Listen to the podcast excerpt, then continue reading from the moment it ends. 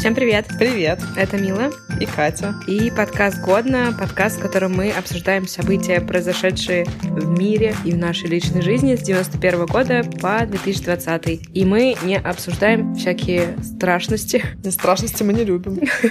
Сегодня у нас очень классный год, потому что он 1999.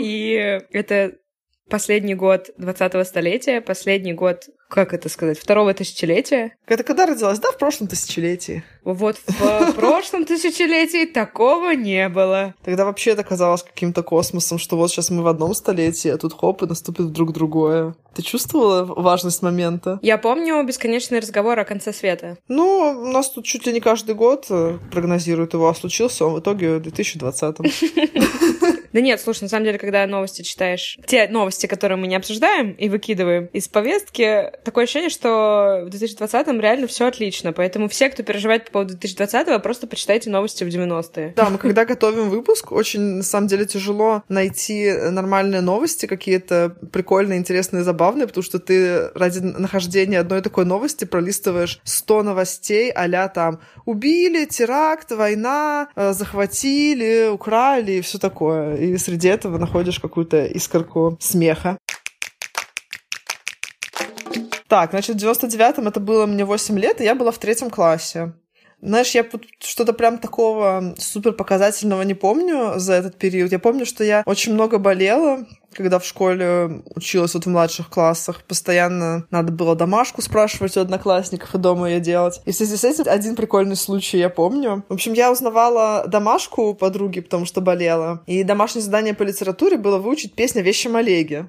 Но фишка была в том, что всем ребятам задали выучить просто первую строфу, которая там полстранички занимает. И, в принципе, это нормально для человека в третьем классе. А мне почему-то подруга не передала, что именно надо выучить кусочек. Она просто сказала выучить песню о вещем Олеге. Ну, я такая, говно вопрос. И выучила все целиком ее. И я пришла в школу как раз в тот день, когда все ее рассказывали. И я такая, ну все, я готова. И тут все начинают выходить, там по очереди всех вызывают. И все рассказывают только этот кусочек, который там типа 20 секунд занимает. И я такая, в смысле, ребят? Я вышла, как говорю, а знаете, мне не сказали, я целиком выучила. И все такие, да ладно, да ты чё? И я такая, да, выучила и рассказала целиком. Все охренели.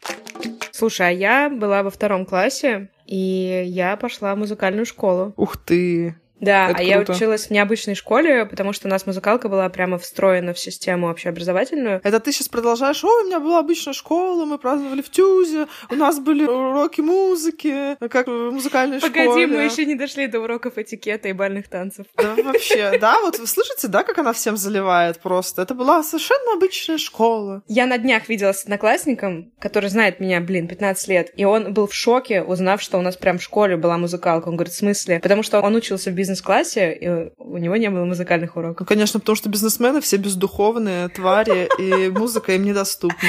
Нет, ну просто ты, представь, человек 10 лет ходил со мной в одну школу и не знал, что в определенных кабинетах были занятия хором, музыкой по вечерам. То есть для него прямо это была типа dark zone, а для меня там полжизни прошло. Ну что ты скажешь, лох? А ладно, если ты вдруг это слушаешь, одноклассник милый, то... Он слушает, кстати, потому что он сказал, что ему не за что. Да, точно лох, и даже извиняться не буду. И я пошла играть на гитаре. А спроси меня, хотела ли я играть на гитаре? Хотела ли ты играть на гитаре? Нет, я хотела играть на пианино, но по некоторым причинам, одна из которых мы жили в коммуналке, б, у нас не было бабла, на рояль, пианино и что угодно. С, моя мама хотела, чтобы я играла на гитаре, потому что думала, что я буду душой компании и играть песни под гитару. Лучше бы она тебя научила шутить шутки про члены. Тогда ты была точно душой компании. Подожди. Ладно, она уже... Ну, в смысле, Да, моя мама научила меня шутить шутки про члены. Так и было, конечно. Где-то между декламированием Евгения Онегина моя мама попутно учила меня шутить про члены. Так и было. Я считаю, на самом деле, что это досадно, что девушек не учат нормально общаться на такие темы. Слушай, ну мы-то умеем. Ну, мы самоучки. Самоучки. Гениально. Ну, в общем, я пошла на гитару, училась там сколько лет, 7-8, еще потом два года сверху играла просто в ансамбле, мы там выступали. И это все был классный опыт, но играю ли на гитаре сейчас? Нет. Играешь ли ты? Стала ли я э, душой компании? Да, но не из-за того, что я играю на гитаре. Да, из-за того, о чем я выше говорила. Блин, зачем ты меня дискредитируешь тут? Но я хочу сказать, что я вот играла в ансамбле несколько лет, у нас было с четырех гитар ансамбль, и мы очень много играли одну вещь, она называлась «Кубинский танец». Она офигенно красивая, и мы настолько много ее играли, что ты сейчас меня разбуди ночью, просто дай мне гитару в руки, скажи играть кубинский танец, и я начну его играть.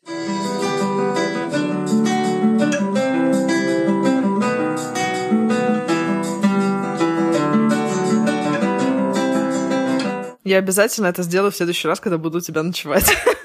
Не поленюсь, привезу гитару из дома. Ну что, а мы начнем, наверное, с самого главного события 99 -го года. Ну, смотря что ты имеешь в виду. Я даже боюсь. В августе Владимир Владимирович Путин становится премьером страны, а потом э, там была какая-то история, что Ельцина пытались импичнуть. Ну, тут я не буду вдаваться в детали, потому что это политика, но я очень хорошо помню новогоднюю ночь с 99 на 2000 когда Ельцин сказал, что я устал, я ухожу. Сегодня, последний день уходящего века, я ухожу в отставку. А я очень хорошо помню этот момент, потому что мы там чем-то занимались какой-то подготовкой к Новому году, а дедушка смотрел новости, ну, потому что это дедушка, который всегда смотрит новости. И тут вот мы все на кухне, и вдруг слышим из комнаты просто его крик «Наконец-то! Ура!» Мы такие, блин, что там такое произошло? Просто все туда бежим. Он такой «Ельцин уходит!» Но дедушка его ненавидел, потому что, ну, как бы считал, что он Союз развалил, а дедушка-то любил Советский Союз, несмотря ни на что, и считал, что что это все вот разворовали, все стало плохо и все такое. И он просто так нереально был счастлив. Типа, это был просто лучший новогодний подарок ever для него. Я помню, что мы были в каком-то загородном пансионате. Я помню сцену, вот э, телевизор, как это говорят. И я понимаю, что что-то произошло важное, но не понимаю, что, конечно же. А родители и взрослые люди вокруг все просто в шоке были. И Путин стал его преемником в 47 лет. И мне кажется, вот это как раз крутой момент, потому что обычно суперстарые люди какие-то приходят к власти, они уже там немножко невменяемы. Моя мама всегда говорила, что это первый президент, за которого не стыдно. Он не целуется ни с кем, не танцует, и выглядит э, хорошо, и говорит на иностранных языках. И, в общем-то, в первые годы все гордились. Ну, в принципе, да. Щеночков обнимает, и гусей сопровождает. Кое-что еще в этом году появилось, что до сих пор осталось с нами. Это евро. Денежки появились. Спасибо, что объяснила. Я уже забыла, что это. Ввели евро сначала в безналичный расчет, а потом уже в 2002 году появились уже банкноты и монетки. Вот я всегда думала, что с одной стороны прикольно, что есть евро, но удобно, ты когда там едешь какой-нибудь евротрип, тебе не надо иметь э, валюты тысячи стран. Просто едешь себе с евро и все. А с другой стороны, немножко как-то грустно, что было, знаешь, только разных валют, каких-то лиры, еще там что-то, а теперь их нету. Как-то бездушно. Да ладно, слушай, но у них там такие маленькие страны, и реально запарился бы в каждой менять деньги. Так я говорю, это удобно, но немножечко. Чуть-чуть. Самая малость грустненькая. Ну ладно, чуть-чуть грустненько. Чуть-чуть можно. Да. А еще я узнала, что, оказывается, до евро была еще а, другая валюта, EQ, EQ, про которую я никогда не слышала. А это была какая-то европейская валютная единица, и она была аж с 79 -го года по 98 Но ее, правда, использовали только для всяких безналичных расчетов, видимо, между странами, чтобы они там не конвертировали все свои разные денежки в что-то Для безналичных одно. расчетов между снобами, потому что нужно говорить, я перевел вам тысячу EQ. А вот ваши 2000 IQ. Да, типа того. Но IQ, кстати, это же были еще во Франции когда-то такие денежки. Ну, я и говорю. Ну да. А потом, небось, французы это придумали. Да, это просто европейская валютная единица. На самом деле, такие мы просто хотим, чтобы все пользовались нашими IQ под шумок. Такие дела. Надеюсь, что скоро мы снова сможем тратить свои еврики спокойно. 5 июня сборная России обыграла Францию, которая тогда была чемпионом мира. А почему обыграла? А, ну... Просто, по, просто победитель по жизни, сборная России. Yeah. а, да, немножко не договорила. Футбол, футбол. Эта победа примечательна тем, что, во-первых, это были матчи в рамках отбора на Евро 2000, и на тот момент сборная Франции ни разу не проигрывала за 14 месяцев, а Россия наоборот, уже на тот момент в отборочных проиграла три матча подряд. И очевидно было, что все думали, что победа Франции в кармане, можно вообще, в принципе, на поле не выходить. Может быть, они так и сделали, и поэтому выиграла Россия? Нет, все не настолько плохо. Нет, Россия хорошо сыграла и со счетом 3-2 победила Францию. И, в общем, эта победа до сих пор в истории российского футбола очень знаковая. Ух ты, это классно. Небось, фильм скоро снимут про нее, когда кончатся другие темы для спортивных фильмов. У нас же все фильмы либо про космос, либо про спорт. Вот это хорошая тема. Я подсказываю, кто там сценарий пишет для фонда кино. Какой-нибудь новый питчинг. Давайте. Вот в 99 году был классный матч. Вышла в этом году первая часть серии игр Silent Hill. Еще одна вещь, которая до сих пор с нами. ну, в смысле, это просто суперизвестная популярная игровая серия. Она прям законодатель жанра. Я просто такая... Да блин, ну типа, многие люди играют в игры. Я вообще не слышала про игру Silent Hill. Нет? Только про фильм. Только фильм по игре. Ну, я не знала этого. Падам-пам. Пу! Вот это поворот. Да, да, да. Нет, это прям эталонный такой survival horror. И видишь, как он давно начал выходить. Это важная, очень важная вещь. А еще вот не знаю, тебе тоже, может быть, и не будет супер интересна эта новость, но в этом году вышел пилотный выпуск Гриффинов. О них ты что-нибудь знаешь? Я знаю the bang bang bang, the bit the bang ding. Ты еще не знаешь, что кот обормот? Ты это единственное, что я знаю. Откуда ты знаешь эту песенку, если ты не смотрела, судя по всему? Потому что Леха Хренов, наш однокурсник, ходил и танцевал этот танец дико просто. Несколько недель он все время от меня не отлипал с этим танцем. Я знаю эту песню до сих пор, помню. Блин, прикольно. Это забавно. Я прям смотрела Гриффинов, и сейчас могу с удовольствием их посмотреть. Но, опять же, в этом сериальчике прикольно то, что там очень всякие жесткие шуточки о политике, инвалидности, феминизме, ожирении, вот этом вот все, весь этот черный юмор, который мы так любим. Ты не любишь черный юмор? Нет. Правда? Как же так? Ну, нет, я иногда могу это пошутить, когда это стилистически в тему в разговоре, но не то чтобы я такая очень люблю такой юмор. Я люблю. И еще один классный мультипликационный сериал вышел в этом году. Это «Футурама». Тоже не смотрела ты? Нет, я знаю, что «Футураму» нужно посмотреть. Мне постоянно друзья на нее ссылаются. Более того, наш с тобой преподаватель по видеомонтажу Виталий Анатольевич Павлов, даже он советовал нам смотреть «Футураму». Говорил, что каждый уважающий себя студент ФАФТа должен посмотреть Футураму. Я до сих пор этого не сделала. Видимо, ты себя не уважаешь. Вообще не уважаю себя. Нет, на самом деле реально Футурама очень клевая. И вот она, в отличие от э, всяких э, других э, мультиков, про которые мы тут говорили, типа там Гриффины, Симпсоны, Саус Парк, она не только смешная, хотя там тоже много всяких шуточек, но там есть такие серии, которые просто тебя в какую-то пучину депрессии вергают. О, звучит как то, что я должна посмотреть сейчас. Нет, то есть это не конь Боджек, где ты все время в депрессии, но там периодически есть какие-то очень такие глубокие, грустные серии. И вообще я не понимаю, его же в итоге закрыли, то есть просто решили перестать э, его финансировать. Должен был выйти еще восьмой сезон э, в 2014 году, но этого так и не произошло, потому что тупо отменили финансирование его, новых инвесторов не нашли, и вот так вот он и закончился. Потому что последний сезон даже считается вообще самым лучшим. Это очень грустно, я не понимаю, почему такие супер клевые проекты, у которых просто миллионы фанатов, и вдруг закрываются. Это очень-очень грустно. Мне очень жалко, что мы не увидели дальше, что бы могло еще быть в этом классном мультике. Более веселые новости. 14 августа прошел большой бесплатный концерт Red Hot Chili Peppers на Васильевском спуске в Москве. Привет!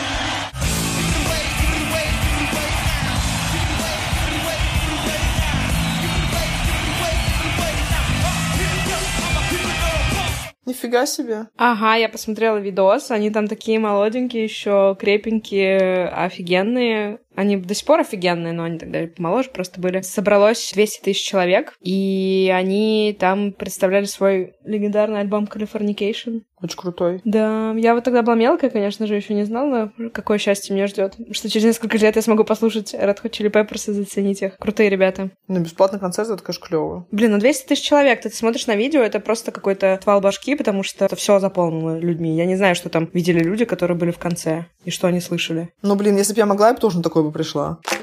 А я расскажу про то, что в этом году зарегистрирован сайт Live Journal, он же живой журнал. У, Он же ЖЖшечка. Это же легенда. ЖЖшечка. У тебя была ЖЖшечка? У меня не было ЖЖшечки, но я знаю, что многие мастодонты благосферы которые сейчас имеют огромный вес, там Варламов, Лебедев, все начинали на ЖЖ. Мне кажется, что вообще это было первое место, где вот появился именно этот блогинг у нас в России. Да, наверное. У меня, кстати, была ЖЖшечка. Но я там вообще практически ничего не писала. Не знаю, я каких-то там пять постов выдавила из себя нелепых, наверное, за всю историю. Но я его завела, когда вообще стала танцами заниматься. У нас, типа, у всех на танцах были ЖЖшечки. И мне хотелось, естественно, чтобы там влиться посильнее в тусовку, там читать, что там все пишут, комментики, все такое. Я там в основном комментила. Но все равно прикольно было. Что-то в этом было, потому что это такой еще был блог, там было как-то минимум каких-то украшений и всего, просто где такая пустая страница, там какая-то маленькая аватарочка. Главным украшением был контент. Да-да-да. Мне еще очень нравилось, там же можно было ставить типа как хэштеги, но тогда это еще не были хэштеги, а ты в своем профиле мог написать, типа, что тебе нравится, перечислить просто через запятую, и можно было через это найти... Блин, не было хэштегов, ты прикинь, мир, в котором да. не было хэштегов. Не было хэштегов, были просто слова как гиперссылки, и да, ты на них нажимал нажимал и переходил на страницы людей, которые тоже там это упоминали. Или под постом можно, да, было просто перечислить. Но не было вот этого значка, этого диеза. Были просто как бы слова, которые были гиперссылочками. Э, было прикольно, что там была инструкция о том, как заполнять свой профиль. И в том числе вот этой вот части, где напишите там слова, которые вас интересуют. Например, если вам нравятся мыши, то надо просто написать мыши. Не надо писать «меня интересуют только мыши, их стоимость и как приобрести». Естественно, естественно, эта шутка немножечко замемасилась, и был какой-то мемный стишок, пародия на Ромео и Джульетту, что-то там «Меркуцио, она уже не дышит, боюсь, ее нам не спасти. Меня интересует только мыши, их стоимости, как приобрести». Блин, это отлично, это хорошо. Да. В общем, классный был сайтик, он до сих пор живой, но, конечно, поменьше там стало уже людей. Ну, он там уже умирает. Но да, с другой стороны, когда он был, не было особо ему альтернатив. Был еще попозже появился Леру назывались эти дневнички. Там всякие эмо уже вели, они серьезные ребята. А серьезные ребята, да, всегда в ЖЖ были. На MTV начала выходить передача «12 злобных зрителей». О, я помню эту передачу, где все клипы обсирали. Обсуждали? Да, да, конечно. Ты хотела сказать, обсуждали? Первая ведущая была Яна Чурикова, которая не родственница актрисе Инны Чуриковой, но они, блин, так похожи, что я всю жизнь думала, что они родственницы. Да, я не помню, просто никак не первая выглядит, никак вторая выглядит. Ну, ужас какой. Как же «Фабрика звезд? Яна Чурикова ее вела. Да блин, я, во-первых, не смотрела «Фабрику звезд», а только знаешь, какая у меня память на лица? Я, если тебя полгода не буду видеть, уже тебя не узнаю. Ладно, шучу. Тебя я узнаю с тысячи. Конечно же, конечно же. Формат был взят по образцу американской программы 12 Angry Viewers. Но в Америке она чуть не зашла и быстро была закрыта, а у нас все было хорошо, она много лет шла. Там 12 участников просматривали клип и оценивали. Кто-то ругал, кто-то не ругал. Самый злобный участник переходил в следующую передачу. Если честно, я от начала до конца ни разу ее не видела. А я смотрела, но я не помню, чтобы я регулярно смотрела, но периодически что-то такое помню. Ну, видишь, это такой первый уровень э, того, что потом стало обзорами на Ютубе. Ну, кстати, да, да. А у меня новость о том, что 26 апреля 99 года, в годовщину Чернобыльской аварии, вирус Чернобыль уничтожил данные полумиллиона компьютеров по всему миру. Это вообще жестко, конечно. Ничего себе, не слышала про такое. Ты даже. не слышала? Это какой-то один из самых известных вирусов Чернобыль. А про него будет сериал на HBO? Может быть. На НТВ стала выходить передача «О счастливчик», она же «Кто хочет стать миллионером». Она потом просто превратилась в «Кто хочет стать миллионером». Первым ведущим был Дмитрий Дебров, и пару лет она выходила на НТВ. Причем сначала ее показывали супер поздно, там в 11-15, и рейтинги были а там 3%, но потом всего через несколько месяцев рейтинги начали расти, ее передвинули в прайм-тайм, даже дали ей премию Тэффи. Там были у них какие-то терки с переходом на канал, кто-то кому-то не платил, это все не так важно. Главное, что э, до наших дней плюс-минус эта программа дожила уже на Первом канале, она стала называться «Кто хочет стать миллионером», и новым ведущим в 2000-х стал Максим Галкин. Кстати, он был классный чувак. В смысле, есть. Что это говорю, был? И так как в каждом выпуске мы про это говорим, женился на Пугачевой. Ну, слушай, знаешь, если уж говорить про Максима Галкина, я должна признаться, у меня тут этот confession. Confession is my profession. Во-первых, я в детстве ходила на много концертов юмористов, за которые мне сейчас стыдно. Например, Юрий Гальцев. Ты по своей воле там была? Я точно знаю, что мне не давали права голоса. То есть я просто шла там с мамой и с кем еще надо. Потому что у моей мамы все нормально со вкусом и культуры. Я уж не знаю, чем мы там забыли несколько раз на концерте Юрия Гальцева, но на Галкине мне точно нравилось. Я помню, что когда он появился, он тоже казался какой-то новой струей прям в юморе. Тогда еще было далеко до всяких там комедий-клабов, но у него хотя бы уже не было шутки там про сиськи-масиськи и вот это вот все. Да-да-да, он был, во-первых, молодой очень, как мы знаем. Да. Во-вторых, у него были другие шутки, он был хорошим пародистом. В общем, в принципе, мне кажется, я просто перестала такой формат передач смотреть, но Галкин до сих пор неплохо, неплохо неплохо. Точно, он же очень похоже именно пародировал. Да, я да, вспомнила. Он голоса изображал. Я это забыла. Больше всего я любила его пародии на Ренату Литвинову. Наверняка это было забавно. Причем, мне кажется, я про Ренату Литвинову узнала из пародии Максима Галкина. Если бы не Максим Галкин, я бы долго еще не дошла там до кино с ней. Вот так вот. Мне нужно было проговорить э, этот, очиститься. И да, я была на концертах. Отпускаем тебе твои Юрия грехи. Гальцева. И еще Валерия Леонтьева. Давайте я сразу пачкой говорю, чтобы а, меня отпустили и простили уже. Я тебе назначаю посмотреть 10 выпусков хороших юмористических передач. И два концерта Бьонсе после Валерии Да, Леонтьева. да, тогда твои грехи будут отпущены окончательно. Давайте я поясню. Валерия Леонтьева были в тот момент обалденные танцевальные шоу. И я к нему на концерты ходила, потому что моя тетя училась на танцора, и ее однокурсники все у него в кардебалете танцевали. Поэтому name-drop я еще ходила, потому что там знакомые танцевали. Ух ты. Да, В одном шаге от Леонтьева была. да, через одно ногопожатие я была с ним знакома. Так, я еще одну новость про компьютерную игру. Извини. Можешь сразу выйти на минуточку там.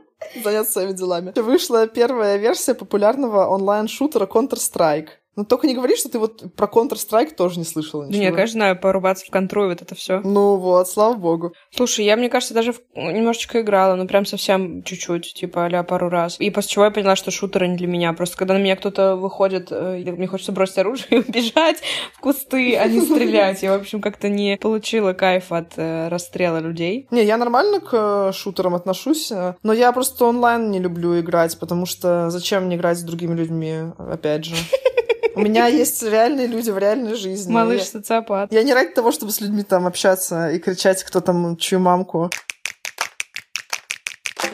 В 99 году вышел роман Виктора Пелевина «Generation P». Ой, клевый. Ты читала? Да, я читала. Я одно время вообще очень много читала Пелевина. И он, конечно, очень специфичный. Я понимаю, почему он многим не заходит. Но мне вот на тот момент он зашел. Но вообще у меня любимый Чапаев и пустота у него. Да, он вышел чуть раньше, чем э, поколение P. Мне, кстати, Generation кажется, P? что тебе как рекламщику было бы прикольно Generation P почитать. Там же главный герой копирайтер. Они там сочиняют всякие классные рекламные кампании, типа я там в русском лесу пил березовый спрайт и все в таком духе. Вышел фильм «Бойцовский клуб». Я сначала посмотрела фильм, потом прочитала книгу. Это был единственный раз в моей жизни, когда я дочитала и поняла, что фильм-то мне понравился больше, и концовка мне понравилась больше в фильме. И более того, сам Чак Паланик признал, что концовка фильма получилась более удачной, чем концовка книги. Ну, я не знаю, я не могу согласиться с Чаком Палаником в его мнении насчет его книги.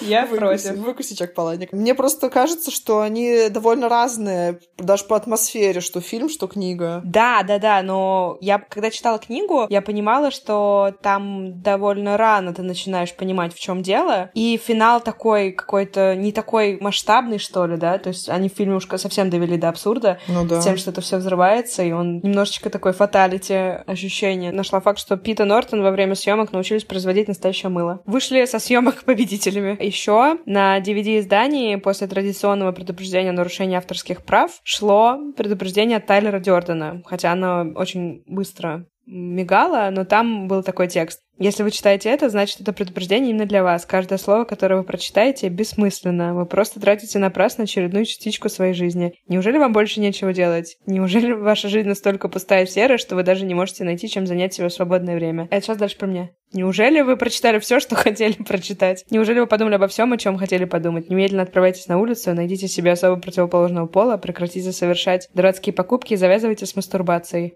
Это зря, конечно. Увольтесь с работы, начните драку, докажите, что вы живы. Если вы не начнете действовать, так и проживете свою никчемную жизнь. Я вас предупредил. Тайлер. Нормальный советик. Прикольно, что именно так они э, сделали. То есть это, по сути, опять же, отсылка к тому, что они там вмонтировали эти 25-е кадры все время. Я очень люблю этот фильм. Он классный, правда. Безумно классный, особенно когда первый раз смотрела. И, слава богу, мне заранее никто не проспойлерил. Я в таком шоке была от финала. Ну, мне книжка проспойлерила. Ну, я вот тут, тут я читала после, и это тот момент, когда я рада, что я читала после. Мне кажется, что это один из символов поколения двухтысячных. Такие потерянные ребята, которые ходят на работу, которые ненавидят, чтобы купить барахло, которое им не нужно. Да. Как говорит дружище Тайлер.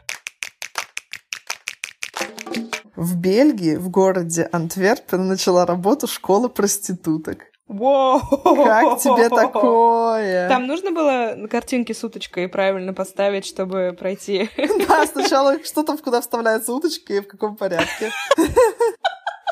Так вот, на курсы могли быть зачислены не только начинающие, но и те, кто хотел повысить уровень своего профессионального мастерства. Прекрасно. Любая, кто хочет стать подлинным специалистом древнейшей профессии, заплатив всего 40 долларов, может посещать занятия, на которых прежде всего изучается законодательство, регулирующее положение проституток. Несколько уроков отводилось тому, как надо обслуживать клиентов, общаться с ними, что делать, если кто-то из них вдруг стал агрессивным. Ты буклет, что ли, читаешь? Да, я рекламу читаю. Я просто думаю, что отличная идея для стартапа. И, конечно же, много внимания уделялось вопросам гигиены, тому, как избежать опасных болезней. И, наконец, в школе анализировалось искусство любви. Советами с ученицами делились приглашенные преподаватели, проститутки со стажем, накопившие богатый профессиональный опыт. Занятия в школе продолжались три месяца. Вот такая красота. На самом деле, мне кажется, что это не такая уж бестолковая идея. Да я вообще нормально к этому отношусь. Уж если такая работа, она и легальной должна быть, и обучение должно быть. Чем эта профессия хуже других профессий? Ну да.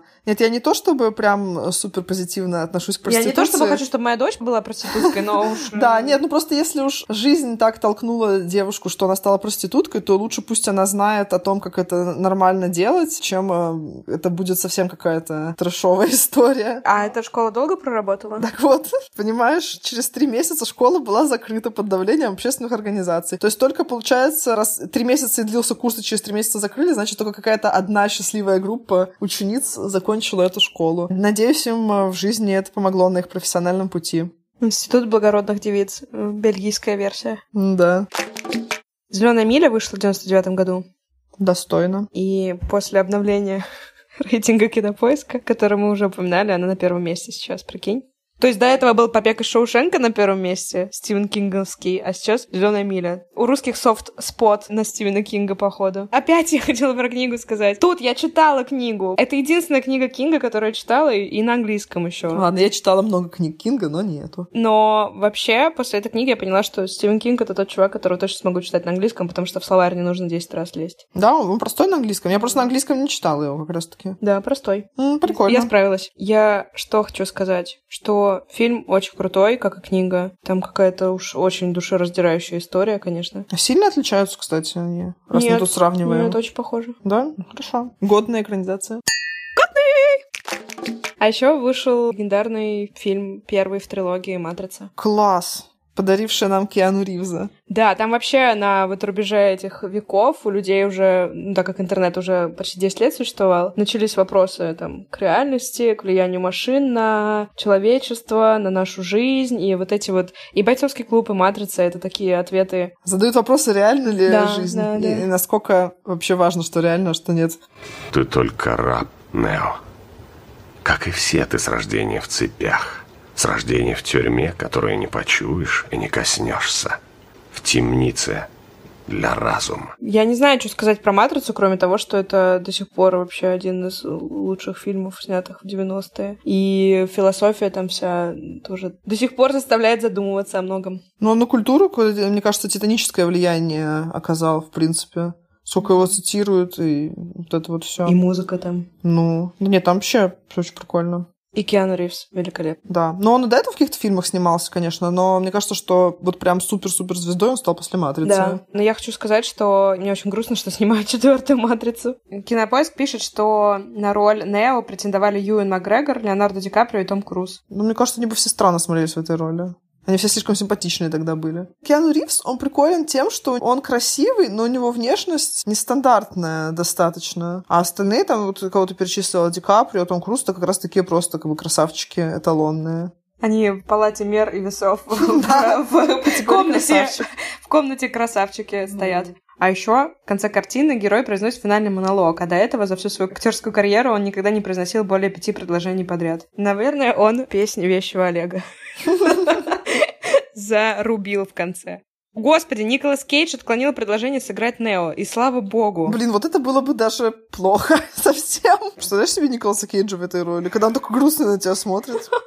И просто пули останавливаются от его грусти. Да, и начинают плакать и улетают обратно в пестик. И э, появляется фильм «Довод».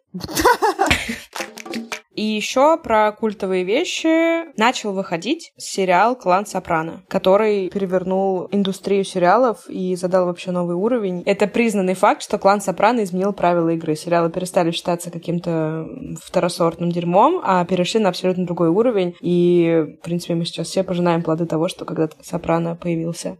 А ты смотрела «Клан Сопрано»? Нет. А я да. Более того, я недавно смотрела сериал «Меломанка», и ей там тоже предъявляли, что она не смотрела «Клан Сопрано», и она уже такая, да посмотрю я. Я ты же сидела вместе с ней и говорю, я тоже посмотрю. Когда-нибудь я дойду до этого. Я, кстати, посмотрела его, ну, не тогда, а вот просто уже там, не знаю, пару лет назад. Он реально очень клевый, и там конец еще такой. А такого хода я не видела, честно, нигде еще. Там обрывается сцена и уходит в темный экран. Непонятно, там, выжил он, не выжил, вот это все. И я это знаю по разным причинам причинам. Но мне нравится, что в «Коне Боджеке» на Netflix мультике есть сцена, где тот бежит по студии, он зацепился за катушку с пленкой, оторвал ее и дальше бежит. И такой, о, ничего себе! А, да, вот да, это, Ого, ничего себе, как клан Сопрано заканчивается, и выкидывает. И... Да. Да, и ты понимаешь, что это офигенный способ вообще обыграть вот этот черный экран, что на самом деле просто какой-то чел из мультика оборвал кусок. А я расскажу про то, что во Франции была избрана новая Марианна. Это женщина, чей облик должен представлять символ республики. Выбрали Летицию Каста. Вообще прикольная тема это Марианна. Ты про это знаешь? Я точно знаю имя Летиция Каста. Ну, Летиция Каста, да, это топ-модель известная. Ну, она типа очень известная. Нет, я не знала про Марианну. И что она делает? Марианна — это, в принципе, символ Франции. Женщина в фригийском колпаке. Она является олицетворением национального девиза Франции «Свобода, равенство, братство». Ее изображением украшают органы власти, суда, муниципалитеты и так далее в обязательном порядке. А можно у нас будет изображением красивых женщин украшаться все эти органы, а не изображением Путина? Ее профиль размещен на государственной печати Франции. Она изображена на французских почтовых марках. До того, как евро ввели, она на монетах печаталась. Вот. И, в общем, изначально это были какие-то собирательные образы, которые просто художники или там скульпторы, которые для этого нанимали, придумывали. А потом начали среди женщин известных голосованием среди мэров городов выбирать женщину, которая на какое-то количество лет, обычно достаточно большое, там лет пять, представляет Францию и является вот этой вот э, Марианной воплощенной, и ее изображение везде. Например, Бриджит Бардо была, Мирей Матье, Катрин Денев, вот Летиция Каста, Софи Марсо. Все эти женщины были Марианной в какой-то момент. Я бы хотела быть Марианной в какой-то момент. По-моему, это очень классно. Но я только Людмила. Но это классная тема, делать символом какую-то супер классную женщину. Это еще так вдохновляет других женщин. Да, это здорово. Песни. Много там повыходило, я выбрала несколько, потому что всегда сложно выбрать. Во-первых, вышла у Стинга Desert Rose.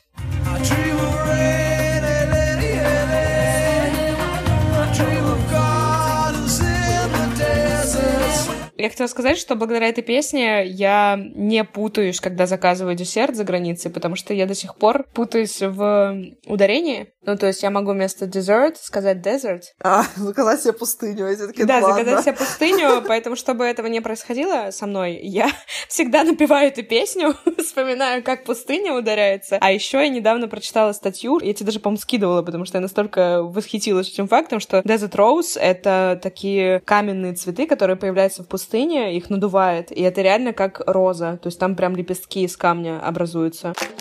А у Кристины Агилеры вышла песня «Genie in the Bottle». Ее ты тоже помнишь.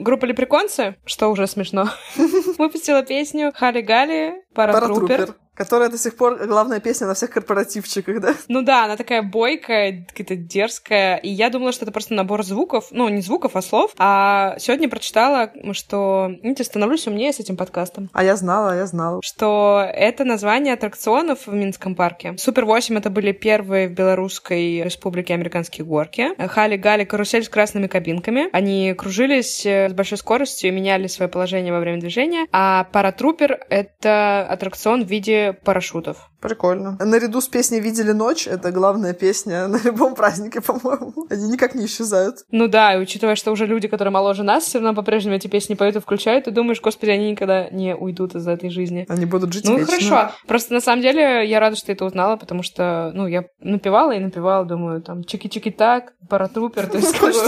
Все, все в одном было ряду непонятных каких-то высказываний. Теперь вот знаю. Еще одна новость, которая Миле абсолютно неинтересна, но я скажу, потому что для меня она имеет значение, а именно то, что была образована фолк-рок группа «Мельница» в этом году. Ну, слава богу. Которая является одной из моих э, наилюбимейших групп, и с нее я начала вообще слушать фолк, который теперь мой э, любимый музыкальный жанр. Она мне открыла дверь в чудесный мир фолка. Из-за нее потом я начала заниматься ирландскими танцами, которыми занималась э, кучу лет. А началось то с того, что я ходила на концерт «Мельницы», увидела там ребят, которые что-то такое прикольное танцевали. Я такая, о, нифига себе, что это такое? Вот потом я узнала, что это. А потом еще я поняла, что они там танцевали какую-то хренотень полную, а потом я уже научилась нормальные ирландские танцы плясать. Интересно. Такие дела. В общем, на меня это прям очень сильно повлияло, и я до сих пор ее слушаю и очень люблю. В этом году вышли Звездные войны эпизод 1 Скрытая угроза. Стартанула серия приквелов к Звездным войнам. Скрытая угроза стала явной, и теперь, начиная с этого фильма, мы узнаем драматическую историю Дарта Вейдера и как он дошел до жизни такой. Дошел до ручки. Да. Ну, на самом деле, реально очень клевый Дошел до ручки, и Люк такой, шутка про ручки. Почему шутка про ручки? Ну, у него же руку. А, блин. Я рада, что не было конца света в том году. И что следующие 20 лет тоже не было. Это было приятно. Это было приятно. Спасибо, конец света, что не пришел. Это все, что я хотела сказать. А вот я возьму и не буду говорить про то, чтобы нам ставили оценки, писали отзывы. Не нужно вот этого всего, пожалуйста. Почему? Я хочу оценки и отзывы. Я люблю оценки и отзывы. У нас следующий выпуск будет не обычный, а рождественский. Как любой уважающий себя сериал, мы выпускаем Christmas Special. Да, так что в следующий раз э, через недельку вы послушаете рождественские истории. Готовьте ваши джингл белсы. Всем пока. Пока-пока.